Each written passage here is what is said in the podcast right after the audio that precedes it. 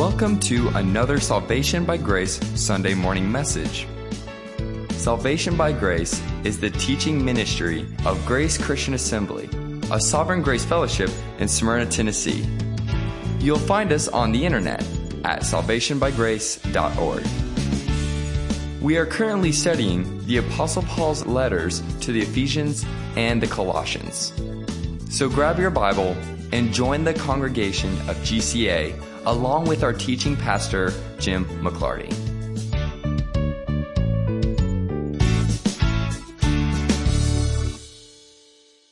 The last couple of weeks, we have been looking at the first couple of sentences in the book of Ephesians. You can turn to Ephesians 1 if you want to, but we're not likely to get there.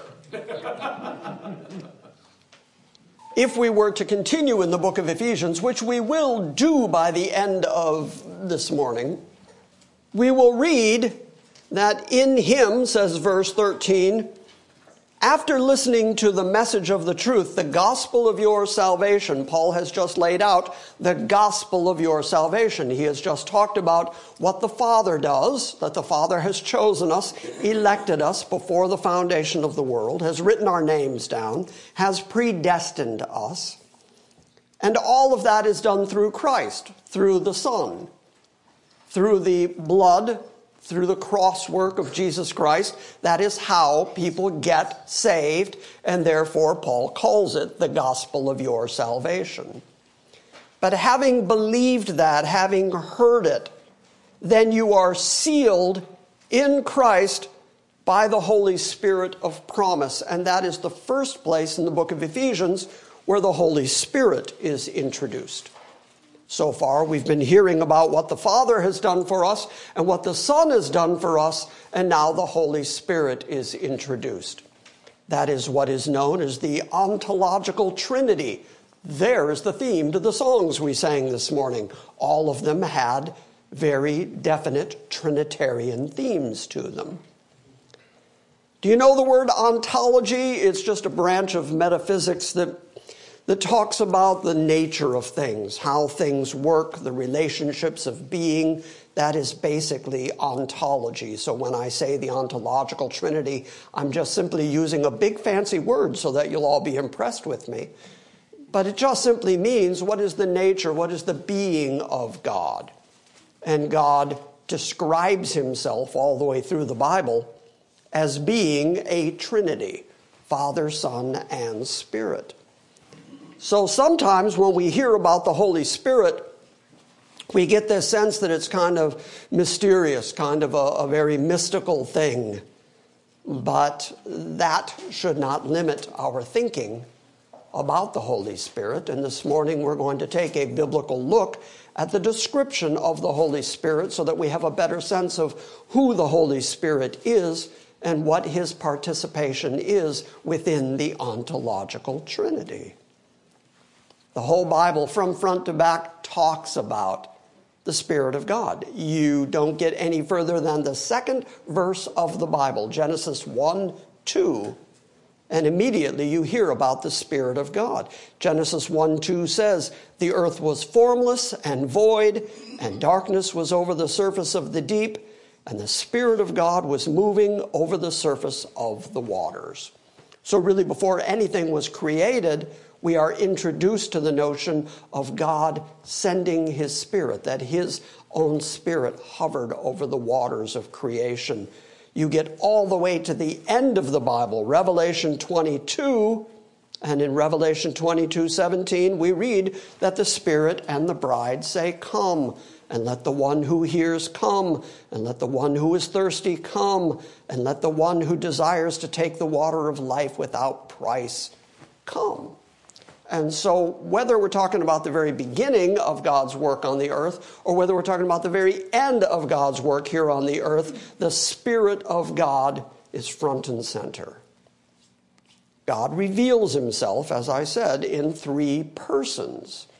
The King James calls that combination, that Trinitarian combination of Father, Son, and Holy Spirit, the word that the King James authors made up was the Godhead because there really wasn't a great way to translate the word theotes, which really just means the fullness of divinity.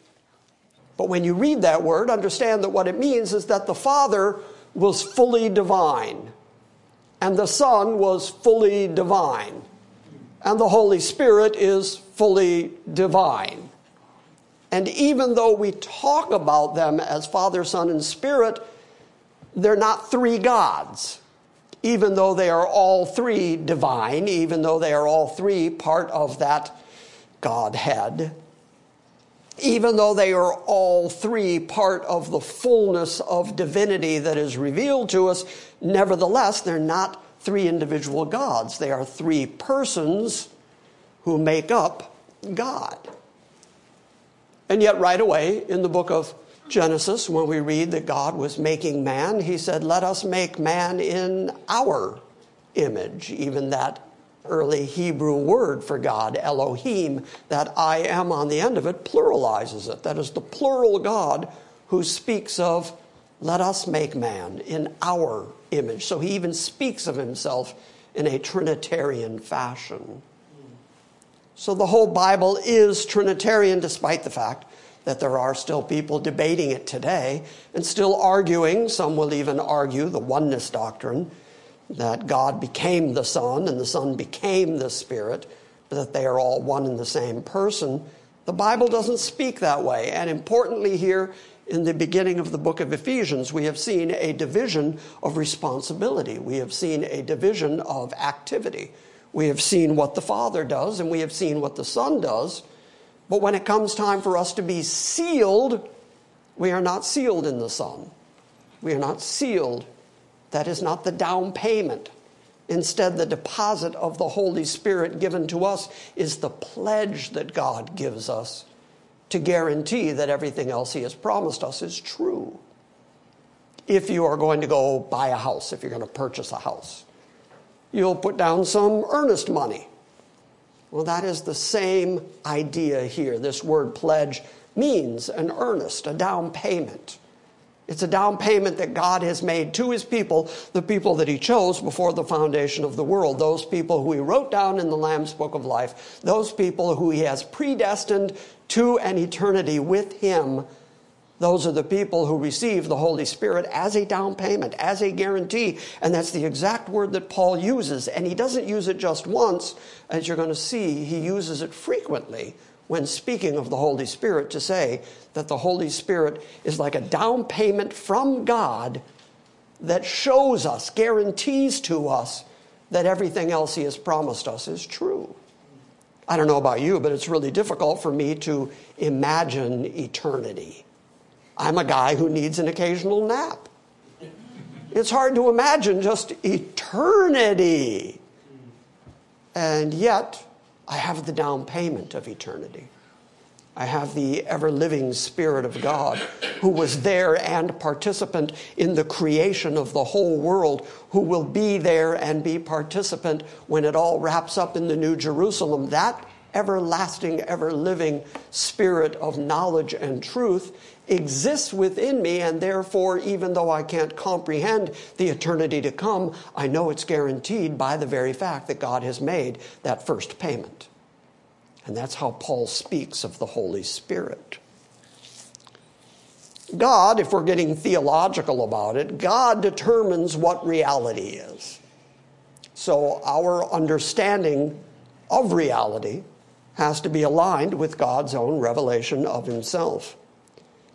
So the Trinity is a biblical reality, even if its very existence kind of stretches our concept of how reality works, because we, living with Aristotelian logic as we do, we say 1 plus 1 plus 1 equals 3. And that's just logical, that's just rational for us. And God says, yeah, but when it comes to me, 1 plus 1 plus 1 equals 1. And so either we have to go with our Aristotelian logic, we have to go with our very formalized, very physical minds and say, no, one plus one plus one is three. And if you're going to have one God as he speaks of himself, then there can only be one of him. But God doesn't speak that way. God speaks oftentimes in paradoxes. Things that are difficult for us to fully grasp. But if God is the definer and the maker of reality, then when we conceive of the heavenly reality, we have to understand it within the context of God's own revelation of himself. And he has revealed himself as being three persons, one God. And that is the ontological Trinity. So, the doctrine of the Trinity means that there's one God who exists in three distinct persons Father, Son, and Holy Spirit. God is one in essence, but he is three in persons. So, these definitions that I've been throwing out so far can kind of be broken down into these essential three truths, which is the Father and the Son and the Holy Spirit are each distinct persons. Secondly, each of those persons is fully God. And number three, there's only one God. And once you kind of wrap your brain around it, whether you comprehend it or not, once you wrap your brain around it, you're thinking in God type ways. You're expressing reality the way God expresses reality. Steve, if you would, look up Philippians 1 2. Tom, if you would. Look up Titus 2:13. Mike, if you like reading? See, the closer to the front you get, the more likely you're going to read. I'll read. Acts 5, you're going to read verses 3 and 4. The reason that I handed those particular verses out is that the verse that Steve is about to read us from Philippians 1 2 is going to declare plainly that the Father is God. Then Tom's going to read his verse and is going to say that Jesus is God. And then Mike's going to read his passage and is going to say that the Holy Spirit is God. And so, again, this ontology that God lays out is undeniable biblically. Uh, Philippians 1 2, if you would, Steve. Grace to you and peace from God our Father and the Lord Jesus Christ. From God, our Father. So the Father is God. Tom's going to read Titus 2:13. Actually read 2:11, yeah. For the grace of God has appeared, bringing salvation for all people, training us to renounce ungodliness and worldly passions, and to live self controlled, upright, and godly lives in the present age, waiting for our blessed hope, the appearing of the glory of our great God and Savior, Jesus Christ. The appearing of our great God and Savior, Jesus Christ. So there Jesus is referred to as God. Mike, Acts 5, 3 to 5, if you would. But Peter said, Ananias, why has Satan filled your heart to lie to the Holy Spirit and to keep back for yourself part of the proceeds of the land? While it remained unsold, did not remain your, your own? And after it was sold, was it not at your disposal? Why is it that you have contrived this deed in your heart? You have not lied to man, but to God. When Ananias heard these words, he fell down and breathed his last. And great fear came upon all who heard it. So Peter began by saying, Why has Satan filled your heart to lie to the Holy Spirit? And then he said, You didn't lie to men, you lied to God. So he considered the Holy Spirit to be God. Therefore, we have to say the Father is God. And we have to say Jesus is God. We have to say the Holy Spirit is God. But then the Bible also indicates that the Father and the Son and the Holy Spirit are all distinct from each other. For example, the Father sent the Son into the world. That's John 3:16. For God so loved the world that he gave his only begotten Son, that whosoever believes in him would not perish but have everlasting life. Well, that verse tells us that the Father sent the Son. That makes distinction between the Father and the Son. Likewise, the Son also returned to the Father. That's John 16:10. The Father and the Son sent the Holy Spirit into the world. That's John 14, 26, when Jesus says, But the Helper, the Holy Spirit, whom the Father will send in my name, he will teach you and bring to you remembrance of everything I've said. Okay, well, that's distinction. The Father and the Son send the Holy Spirit. And therefore the Holy Spirit just has to be distinct from the Father and the Son because Acts 2:33 says therefore having been exalted to the right hand of God and having received from the Father the promise of the Holy Spirit he has poured forth this which you now see and hear. So there's distinction. There's distinction of categories, there's distinction of function, there's distinction of purpose, and yet they are all three in complete unity with each other. So you see complete unity between the Father, Son, and Spirit, and you see distinction between the Father, Son, and Spirit, and they are all collectively the Godhead. They are all God. All three persons of the Trinity are intimately involved in the salvation of anybody. For instance, the Father chose some before the foundation of the world. That's what we've been reading the last couple of weeks. The Son died to redeem those particular people, and the Holy Spirit seals those persons, and that secures them for all eternity. So the Father, the Son, and the Spirit are all involved in the salvation work. 1 Peter 1 1 and 2 says that. Peter, an apostle of Jesus Christ, to those who are elect exiles of the dispersion in Pontus, Galatia, Cappadocia, Asia, and Bithynia, elect according to the foreknowledge of God the Father in sanctification, which is being made holy, being separated, being set apart, in sanctification of the Spirit for the obedience to Jesus Christ. So, Father, Son, and Spirit are all represented in this saving work. And for the sprinkling with his blood, may grace and peace be multiplied to you. So, Peter, in describing the salvation of people, describes it as a work of the Father and the Son and the Spirit. Now, a moment ago, I said that there's unity and there's diversity. Let's look at an example of unity. John 14, 16 to 18 Jesus says to his disciples, I will ask the Father, I, I will ask the Father, that's someone else, and he will give you another helper. There's the Holy Spirit. All three are represented in that verse. So that he may be with you forever. That would be the sealing part. And then he is described this way that is, the Spirit of truth, whom the world cannot receive, because it, the world, does not see him nor know him, but you know him because he abides with you. That means he stays with you and he will be in you. And then Jesus says, I will not leave you as orphans, I will come to you. How does Jesus come? In the Holy Spirit. So there is so much unity that if you have the Holy Spirit, if you are sealed with the Holy Spirit, then you have the Father and the Son as well. Because the Father and the Son and the Spirit are all involved in the salvation of anybody.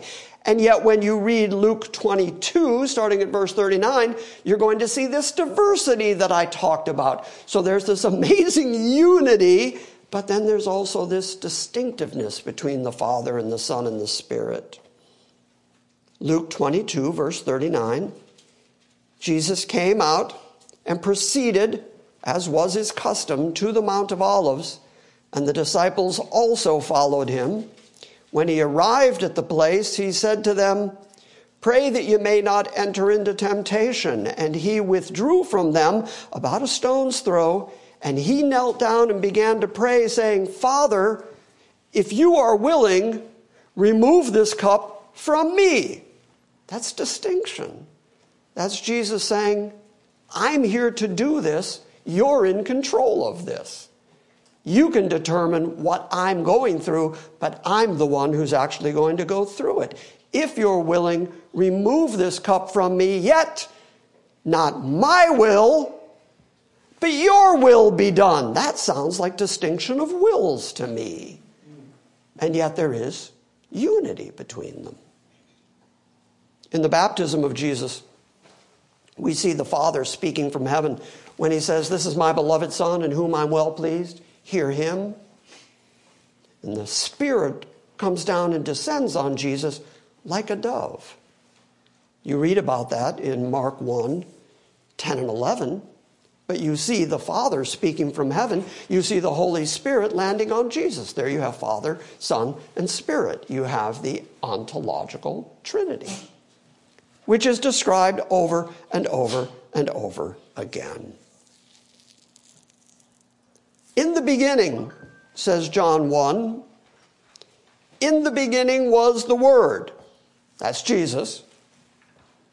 And the Word was with God. That's distinction.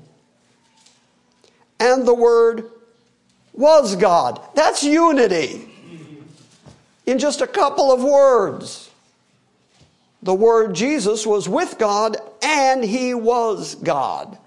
So we are to understand that He is a distinct person who has distinct, particular participation in the salvation of people but he is also fully and completely divine, therefore, the word Godhead. What else are you going to call it?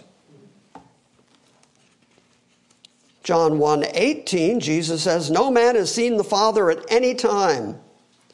The only begotten God who is in the bosom of the Father, the only begotten God, well, that's Jesus. But no man has seen God at any time. And yet some people saw Jesus, and in seeing Jesus, they were seeing God. And then Jesus says, The one who is the only begotten God, who is in the bosom of the Father, distinction and unity, he has explained God. The word there is exegeted. He has displayed God. He has explained God. So even though no man has seen God the Father. People saw God the Son, and God the Son explained God the Father. Therefore, the best explanation and definition for God the Father that you're ever going to find is listening to Jesus because he's the only one who actually has seen the Father and is in the very bosom of the Father, who is beloved by the Father. Therefore, whatever he says about the Father is more true than anything you imagine about the Father.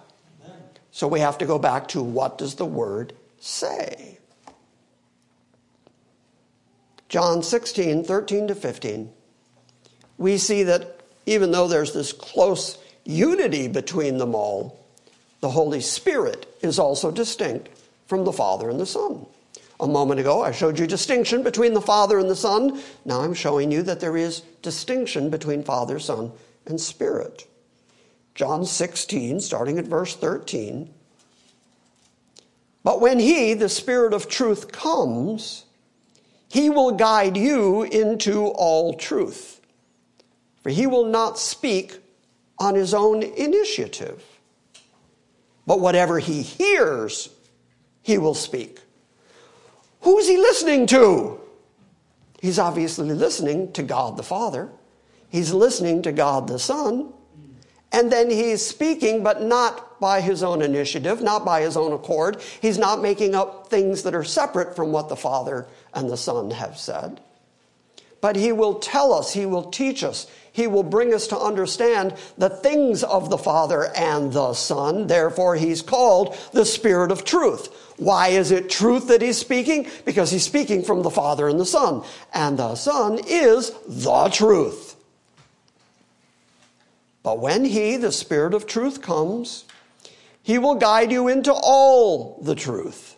For He will not speak on His own initiative, but whatever He hears, He will speak. And He will disclose to you what is to come. And He shall glorify me. For He shall take of mine and shall disclose it to you. All things that the Father has are mine. Therefore I said that he takes of mine and will disclose it to you. There's the function of the Holy Spirit. to take what belongs to the Father that was given to the Son and then disclose it to us. So you see distinction of purpose, distinction of, for lack of a better word, jobs, distinction of participation within the salvation of any person. He speaks about Jesus. He takes from Jesus and he shows us the truth in Christ. In other words, the only reason that you have faith in Christ today, the only reason that you know anything about Christ today, the only reason that you are trusting Christ with your eternity today is because God chose to give you His Spirit, who then inhabited you and is the Spirit of truth who is teaching you and leading you into all truth. And that truth He is bringing you is the truth of Christ through the power of God. So they all have their own participation in the salvation of anybody. Now, for very many years, and I can go back and I hear it on early recordings, I was sitting with Mike last night at dinner, the Patterson family, and uh, I'm not ignoring you, Nicole. I know you and little Mike were there too, but Mike in particular was telling me that at his work, he listens for like four to six hours a day. And he said, I think I'm totally caught up with everything that's on the archive. And I was sort of embarrassed because every once in a while I go back and listen to me on the archive. Number one, I was talking really fast because I was younger and man, a mile a minute. But number two, on occasion, I would refer to the Holy Spirit as it because I was putting the emphasis on the Spirit part and speaking of the Spirit in a noun form as an it. But the Holy Spirit is not it. Holy Spirit is He. Notice the language that Jesus used. He will lead you into all truth. He will speak. He will disclose to you. So that means that the Holy Spirit is a person the same way that Jesus Christ is a person, the same way that God the Father is a person, who all have distinct purposes and have complete unity. John 16, starting at verse 7. Jesus says, Nevertheless, I tell you the truth. It is to your advantage that I go away. For if I do not go away, the Helper will not come to you. Okay, this is kind of helpful, the Helper. That's the word parakletos. That means the one who comes alongside. That's the one who is lifting you up when you're falling down. That's the one that's helping you through the valleys of life. That's the one that's encouraging you. He is helping you all the way along. The helper will not come to you if I don't go away. Well, that's distinction. But if I go, I will send him to you. And when he comes, he will convict the world concerning sin and righteousness and judgment. Concerning sin, because they do not believe in me. Concerning righteousness, because I go to the Father and you will no longer see me concerning judgment, because the ruler of this world is judged. I still have many things to say to you, but you cannot bear them now. But when the Spirit of truth comes, he will guide you into all truth, for he will not speak on his own authority, but whatever he hears, he will speak, and he will declare to you the things that are to come, and he will glorify me for he will take what is mine and declare it to you. And so Jesus going away, going to the Father, sitting at the right hand of the Father, is the reason that he sent the Holy Spirit as a comforter, as a guide, as a teacher, as a leader to lead us into all truth, because Jesus himself said he's going to teach you, he's going to guide you in the ways of righteousness, because I won't be here.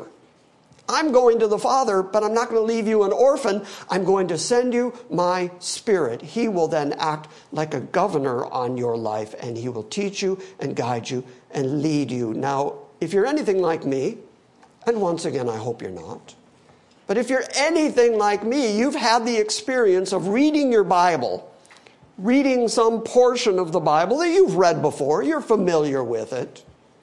And then as you're reading it, some part of it comes alive for you. Some part of it is quickened. Some part of it speaks right to your need at the moment, speaks to your soul, convicts you at that moment. How does that happen? It's just ink on paper. How does that happen? It's because it's the very Word of God, which Jesus said the Holy Spirit of God was going to guide you in and lead you and teach you in so that you would understand all righteousness. And He's acting as the substitute in the place of Jesus, who said to His apostles, I have more to tell you, you just can't bear it yet. But later they were going to be able to bear it when the Holy Spirit came on them, and then they were able to prophesy and speak and write what we call the New Testament. So remember that the Holy Spirit is always teaching, always guiding within the confines of the Word and the truth of God. Now, that's really important to remember because there are people out there who will tell you that they heard something from the Holy Spirit. Oh, I got a word from the Spirit. Thank you, Holy Spirit. And then they will tell you what the Holy Spirit said, and most often it won't match anything in the Bible. It's some new revelation they claim. Yet Jesus said he won't speak of his own initiative. He'll only speak what I have already taught, what I have already said. The Holy Spirit will remind you, Jesus said, of the things that I have said, of the things that I have taught. Therefore, if anybody tells you that they are speaking by the Holy Spirit and says anything to you that you can't find in the Bible, run! Get away from that person because they're just making stuff up so that they can look like they're more holy, more tuned in than you are. So get away from those folks. If you have a Bible, that's the Word of God. And if that Bible comes alive to you, it's because the Holy Spirit has quickened that word to you. The Holy Spirit is a person, not an impersonal force.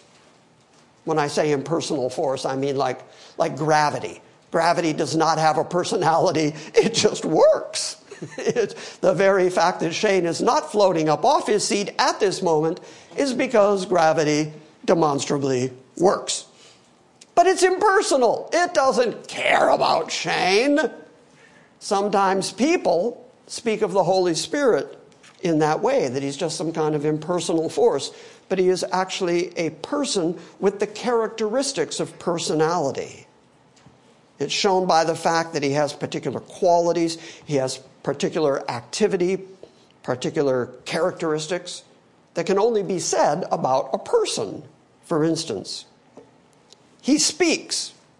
In Hebrews 3 7, we read, Therefore, just as the Holy Spirit says, Today, if you hear his voice, harden not your hearts.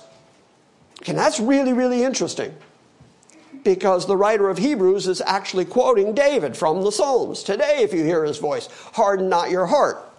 And yet, the author of the book of Hebrews says that's the Holy Spirit speaking. So, if you read the phrase, harden not your heart, and it speaks to you, that is the Holy Spirit speaking to you through the Word of God that was already written down beforehand. But if the Holy Spirit speaks, he has to be a person. He has to have the characteristic of personality. The Holy Spirit thinks, the Holy Spirit reasons. Acts 15 28 says, For it seemed good to the Holy Spirit and to us to lay upon you no greater burden than these essentials. It seemed good to the Holy Spirit. So the Holy Spirit is given the ability to think and reason and decide what's good. In 1 Corinthians 2, verses 9 to 11, again, the Holy Spirit thinks and understands. But just as it is written, things which eye has not seen and ear has not heard, and which have not entered into the heart of man, all that God has prepared for those who love him. For to us, God revealed them through the Spirit. For the Spirit searches all things, even the depths of God. For who among men knows the thoughts of a man except for the Spirit of the man which is in him? Even so, the thoughts of God no one knows except the Spirit of God. Okay, so then the Spirit of God thinks and understands. According to 1 Corinthians 12, verse 11, the Spirit of God has a will. We saw previously that Jesus said that he had a will and that the Father had a will. 1 Corinthians 12, 11.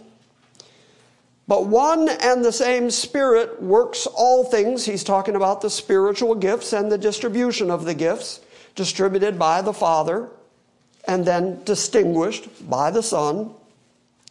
But the one and the same Spirit works all these things, distributing to each person individually as he wills.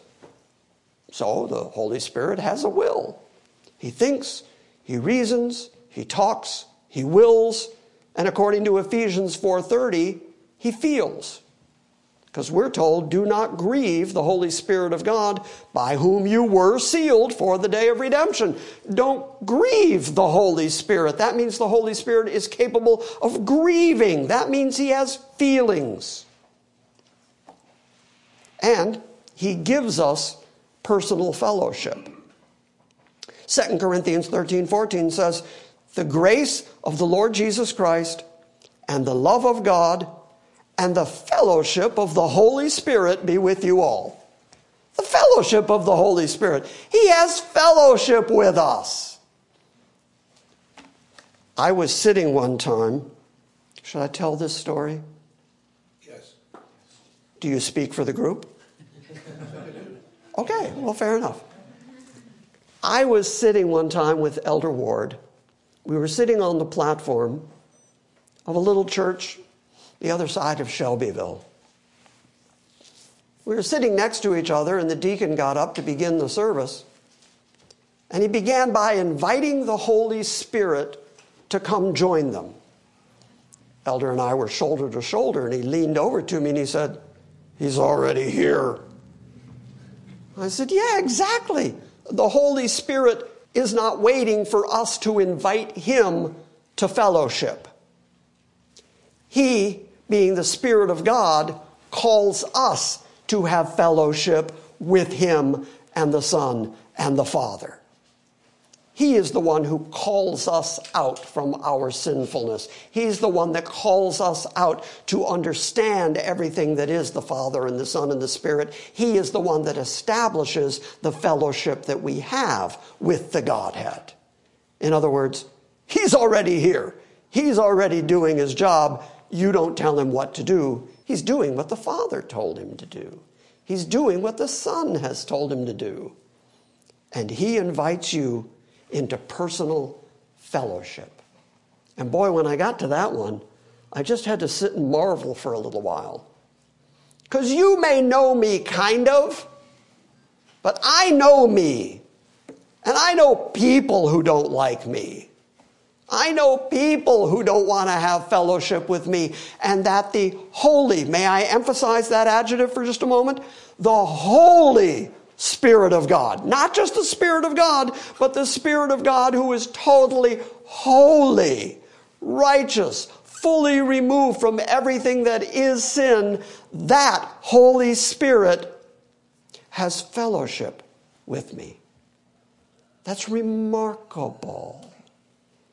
It's an act of astounding grace and goodness on God's part that He would allow His Spirit to fellowship with somebody like Jeff. Everything I've just described to you are qualities of personhood. He's clearly a person. You can't describe him any other way. The personhood of the Holy Spirit is distinct from the personhood of the Father and distinct from the personhood of the Son. They are all three real persons. They're not just three different roles that God plays, the way the Oneness Pentecostals would describe him, because there is distinction between them. There is distinction between the three persons of the Trinity But that does not mean that any one of them is in any way inferior to the other two of them. Because they are all three holy and righteous. They are all three divine. They're equal in their power, they're equal in their love, they're equal in their mercy, equal in justice, in their holiness, in their knowledge, and in all their qualities. They are separate from us. They are completely and utterly holy, all three of them. If there's any one passage that most brings that all together for me, it's Matthew 28 19. When Jesus says, Go therefore and make disciples of all nations, baptizing them in the name, that word name right there means authority. We've talked about that a lot. The name of the Father and the Son and the Spirit. That proves equality. Because he didn't say, just baptize people in the name of the Son because he's the important one. Instead, he said, baptize in the name of the Father and the Son and the Holy Spirit. So even though they are distinguished as individual persons, they have perfect equality because people have to be baptized into the authority of all three. And so we baptize in all three names. But secondly, notice that each person has to be a deity because they're all placed on that same level. If any one of them is not deity, then none of them are deity because we're baptized in the name of all three of them. Jesus, obviously, would not have told us to baptize in the name of some mere creature so, therefore, to say you have to be baptized in the name of the Father, the name of the Son, the name of the Holy Spirit, he is saying all three are deity. There are really three, historically, if you look back at the history of the church, the three earliest and greatest ecumenical creeds are the Apostles' Creed and the Nicene Creed and the Athanasian Creed. I grew up memorizing the Apostles' Creed. That was all part of my Lutheran education. But then once a month, we would all recite the Nicene Creed together. But all three of them are structured around Father, Son, and Spirit. All three of them are Trinitarian creeds.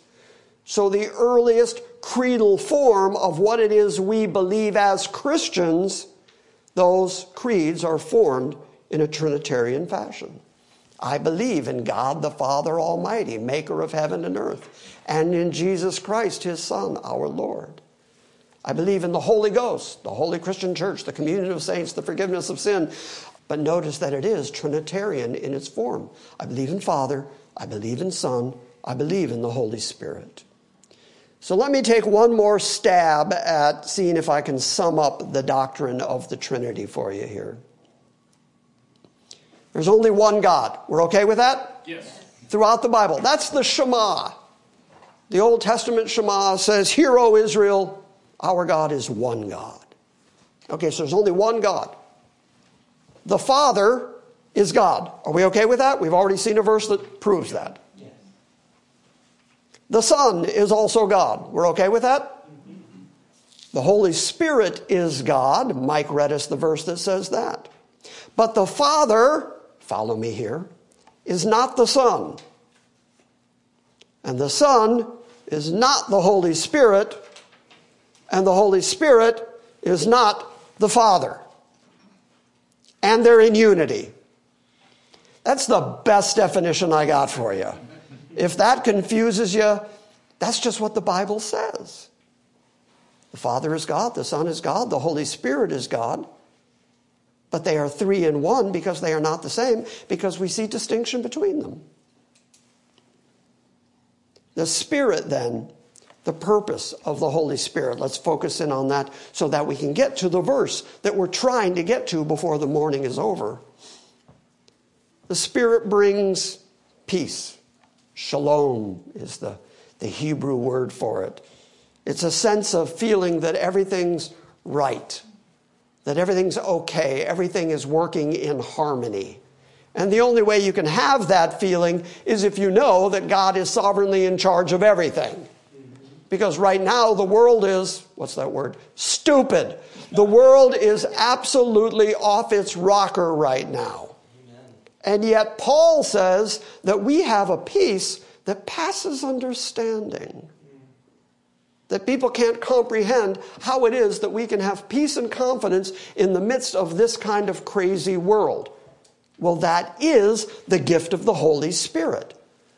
The very fact that we have the Spirit of God reassuring us that God's sovereignty has got control over this world is the way that we can say, well, then it's going to be all right. Everything is in harmony. Everything's working the way it's supposed to. This is supposed to get crazy. For how many years have you heard me say, cheer up, saints, it's going to get worse? Because that's what the Bible says. Before Christ comes back, it's going to get gloriously dark. But it's glorious darkness because it is a darkness brought about by God. So, it is God the Spirit who gives us this shalom. Galatians 5:22, but the fruit of the Spirit, the outpouring of the Spirit, if you have the Holy Spirit, this is what will manifest within you: love and joy, peace, patience, kindness, goodness, faithfulness. That's Paul's list of the fruit of the Holy Spirit.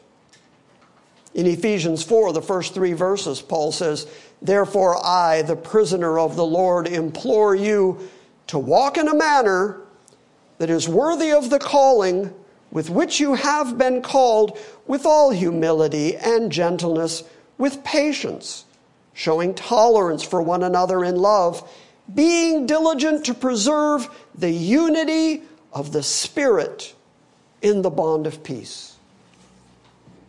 Paul expects the church to be forgiving with each other, to be kind to each other, to be forgiving to each other, because we all share the same Holy Spirit. And that same Holy Spirit, he says, is the unity of the Holy Spirit. And that's why in churches, Oftentimes, you'll find people who, under any other circumstances, if they were working together, or if they were hanging out together, if they were neighbors, they're just people who would not get along. They just don't get along. They don't have any tolerance for each other. And yet, you can take those same two people who don't get along generally. Did you just tap your wife when I said that? Don't deny it. And yet, you get them into a church and they have the unity of the Holy Spirit. And for some reason, people who otherwise wouldn't get along suddenly get along. And their differences are secondary to the fact that they have this astounding unity in the Holy Spirit. And because they have that unity in the Holy Spirit, that's the reason they can walk in all humility and gentleness with patience showing tolerance, which means just putting up with each other, but doing it for sake of that bond of love and that unity of the Spirit in the bond of peace. You can't expect that out of any other group of people other than Christians who have the Holy Spirit. All of God's elect, all the chosen members of the church that belongs to Jesus Christ they all receive the Holy Spirit. It's one of the chief things that we have in common. So, knowing that, it really ought to increase our bond of peace with one another. And now, finally, we're where I wanted to get. The Spirit is God's down payment, His guarantee, His pledge that everything else He has promised us is true. 2 Corinthians 1:21 says, now, he who establishes us with you in Christ and anointed us is God, who has sealed us and gave us the Spirit in our hearts as a pledge.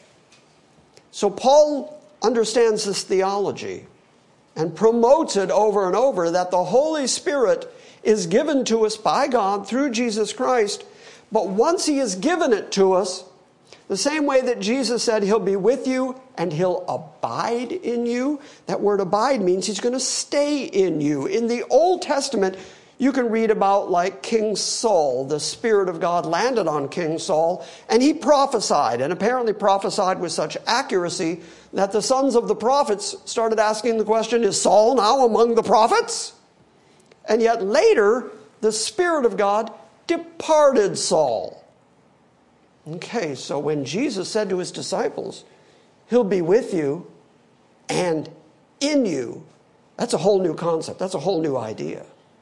He's going to abide with you, means not only is he going to take up residence in you, but he's going to stay there. Paul simply uses the word sealed in order to describe that. If you were a king and you wrote an edict, any kind of letter that you were sending to anybody else in order to prove that that letter came from the king, the king had a seal, a signet ring, and they would seal wax onto the edict that they would scroll up, and then he would press his mark into the wax so that the receiver of that letter could see that it was right from the king because it had the king's signet on it. Paul knows that when he chose the word sealed.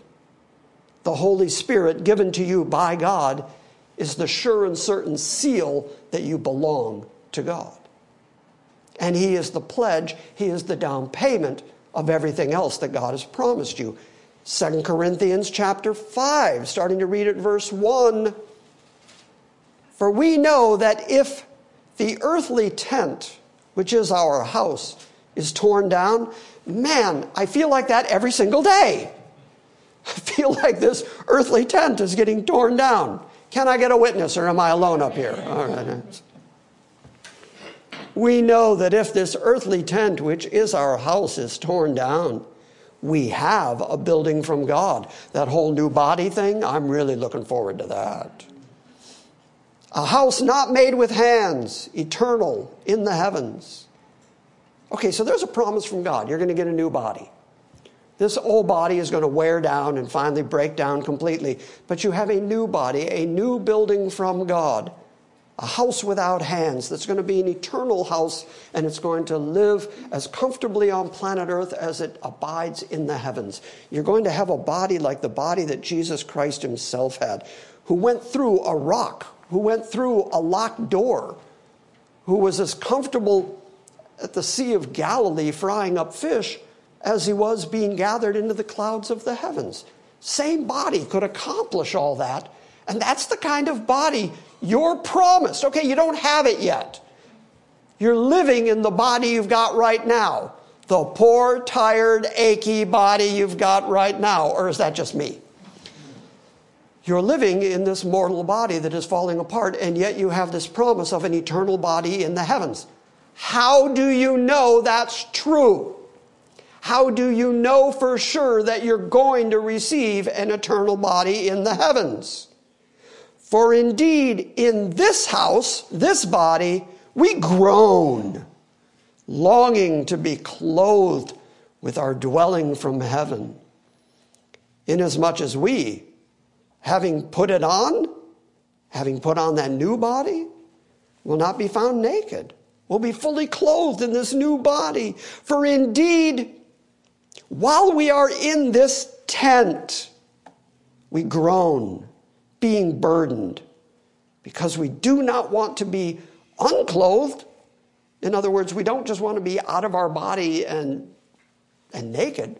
We want to leave this body and be clothed with our new eternal body so that what is mortal is going to be swallowed up by life. There's great language. So, this mortal body is going to be raised in this newness of life. How do we know that's all true? Paul tells us in the next sentence. Now, he who prepared us for this very purpose is God who gave to us his spirit as a pledge. Okay, so Paul just gave us wonderful, astounding, miraculous, hard to imagine promises for eternity. And it's real easy to think, yeah, but that doesn't help me now. Right now I'm aching. Right now I'm groaning. Right now I, I, I'm tired of this body. How do I know that I have this future promised eternal perfect body? By the fact that God has given you His Holy Spirit as a pledge. How do you know if you have received the Holy Spirit as a pledge? How do you know if the Holy Spirit has taken up residence in you? How do you know if the Holy Spirit is in you and abiding as a seal from God on you? How do you know it? You have faith in Jesus Christ. And if it wasn't for the Spirit, you would not and could not have that faith. You could not have the confidence that when you leave this planet, you're going to be okay with God, that you're going to stand before God and not have to answer for your sins. You're not going to be judged by God. You're not going to fry. You're going to live for all eternity in the splendor and the wonder, the majesty, the glory that God Himself made for Himself. You're going to get to experience all that proven by the fact that you have faith in Jesus Christ as your Savior, that His blood fully accomplished everything necessary to get you from here to there. Therefore, since you have that down payment, since you have that pledge, I'm here to tell you, because the Bible's telling you, all the rest of it is true. Because you already have the down payment. And the down payment is provable. The very fact that you have that faith proves the rest of it's true. And that gives us peace. And that gives us confidence. That gives us the ability to walk through this crazy, stupid world saying, yeah, but somebody does know what's going on. Ephesians 1 1. That was all introduction. You know the rule, you know how this works. Ephesians 1 1. Now let's follow the logic. Paul, an apostle of Christ Jesus, by the will of God, to the saints who are at Ephesus and who are faithful in Christ Jesus. Grace to you and peace from God our Father and the Lord Jesus Christ. Blessed be the God and Father of our Lord Jesus Christ, who has blessed us with every spiritual blessing in the heavenly places in Christ. Just as he chose us in him before the foundation of the world, that we should be holy and blameless before him. In love, he predestined us to adoption as sons through Jesus Christ to himself, according to the kind intention of his will, to the praise of the glory of his grace, which he freely bestowed on us in the beloved. In him we have redemption through his blood, the forgiveness of our trespasses, according to the riches of his grace which he lavished upon us. In all wisdom and insight, he made known to us the mystery of his will, according to his kind intention, which he purposed in himself, with a view to an administration suitable to the fullness of the times, that is, the summing up of all things in Christ, things in heaven things upon earth. In him also we have obtained an inheritance, having been predestined according to his purpose, who works all things after the counsel of his own will, to the end that we who were the first to hope in Christ should be to the praise of his glory. In him you also after listening to the message of truth, the gospel of your salvation, having also believed, having had faith, that is the Greek word pisteuo. Every time we come across this English word believed, I have to take the time to point out that that is a form of the word pistis. It's the word faith. This is just the verbal form of the word faith. And in the English language, we don't have a verb for faith. We don't have faithing. And so we're stuck with the word believe. But notice that faith, as it's used in the Bible, has a very specific object of faith. Among human beings, you can say that you believe just about anything, and everybody else has to agree with you because that's what you believe. You can apparently be a six foot four, 200 pound male and say, I believe I will go compete with the girls. And apparently, nobody can say, no, you can't. Because whatever you believe is good. But the Bible doesn't allow for that. The Bible has a very specific object of faith, and therefore, having heard the gospel of your salvation, having understood that it was God who predestined it, who foreordained it, who determined it before the foundation of the world, having received it and had faith in it, which means you have full confidence that when you leave this world, you're going to be okay before God because of the finished work that Christ has already accomplished because of his shed blood, because of his cross work, because of everything he did and nothing of what you did. For that reason, you're going to be okay. That is what faith is. And having heard the gospel of your salvation, you have believed it. You have had faith in it. And you were sealed in him, in Christ, with the Holy Spirit and here Paul calls him the Holy Spirit of promise. Now, we have already seen that the Holy Spirit is also the Spirit of truth. He's also the Holy Spirit who is your comforter. He's also the Holy Spirit who guides you and governs you through this life. But Paul realizes that he has just laid out some utterly wonderful and hard to conceive of promises. And so he says, You have already been sealed with that spirit of promises. And since these are promises from God, God gave you the Holy Spirit, verse 14, as a pledge of our inheritance. Why are we getting an inheritance? Because of son placement. Because we've been adopted into the family of God. Having been adopted by God, we become joint heirs with Christ in everything that Christ has already accomplished and deserves.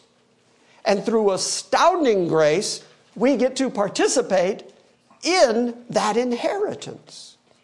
How do we know we have that inheritance? That wonderful inheritance, that heavenly inheritance, that holy new body inheritance how do we know that's all true? Because we have the Holy Spirit as a pledge of our inheritance. He has already given us the down payment of everything to come. That's how we know it's going to happen. He has given us a pledge of our inheritance with a view to the redemption. This whole section began. You might recall a couple of weeks ago we talked about redemption talked about what it means and what it is. And that it is us being bought off the slave market of sin because of the finished work of Christ. The fully sufficient price that he paid, which was himself. That he spilled his blood as a ransom price in order to purchase us. Having accomplished that redemption, there is this view to the redemption of God's own possession. Don't you like being called God's own possession? I'm glad he didn't call us neighbors, passing acquaintances. I prefer the language of God's own inheritance.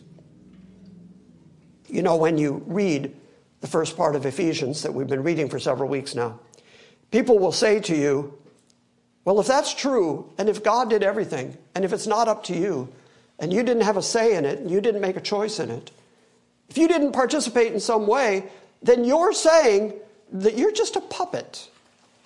God did it all, and you did nothing, and that makes you a robot. And really, the truth of the matter is, and I've made this argument before, according to the Bible, there is no neutrality. You either belong to God or you belong to Satan. That's just the reality. You're either a child of the woman or a child of the serpent. It's just that plain. It's been that plain ever since Eden. In other words, one way or the other, you are a puppet. One way or the other, somebody is influencing you, somebody is pulling your strings, somebody is causing you to be the way you are. And it's either going to be Satan or it's going to be God. Thank God for the God's possession language. Amen. That's why I prefer to be the possession of God, because if you're not the possession of God, guess who you belong to? It's why Jesus walked around saying, You're of your father, the devil. He compared fathers. There's either Father God or your father, the devil. There's no neutrality, there's no gray area in the middle. And so God gave you the pledge of the Holy Spirit of promise, guaranteeing you an inheritance with a view, looking forward to the full, complete, utter buying back and redemption of God's own possession. For what purpose? To the praise of His glory. That's why He's doing it. To the praise of the glory of His grace. How often have we seen that phrase now? He did everything according to the counsel of His own will. He did it all according to the kind intention of the one who does everything according to his own will. He's doing it all to the praise of the glory of his grace. When we get to heaven, we're not going to be singing, Oh, how great I art. Not only because that would be terrible grammar, but because it's just not about you.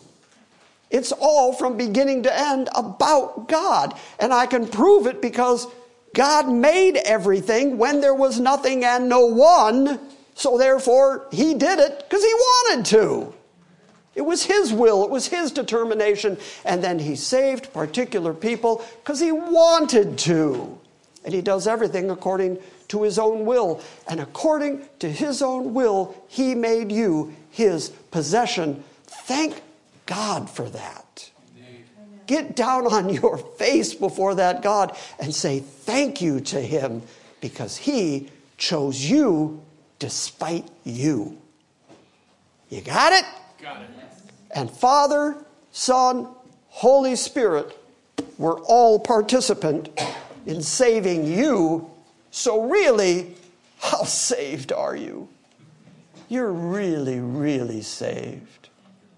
To lose you, the Father, the Son, the Holy Spirit, the complete, omnipotent, eternal power of God would have to be overthrown. You're secure. You're saved.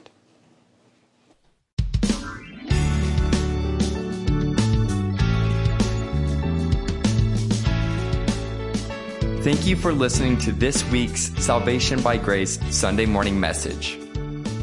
We encourage you to visit our website at salvationbygrace.org for books, Q&As, and our ever-expanding archive of audio sermons. We invite you to join us next time when we gather around the Word and study the sovereign grace of God.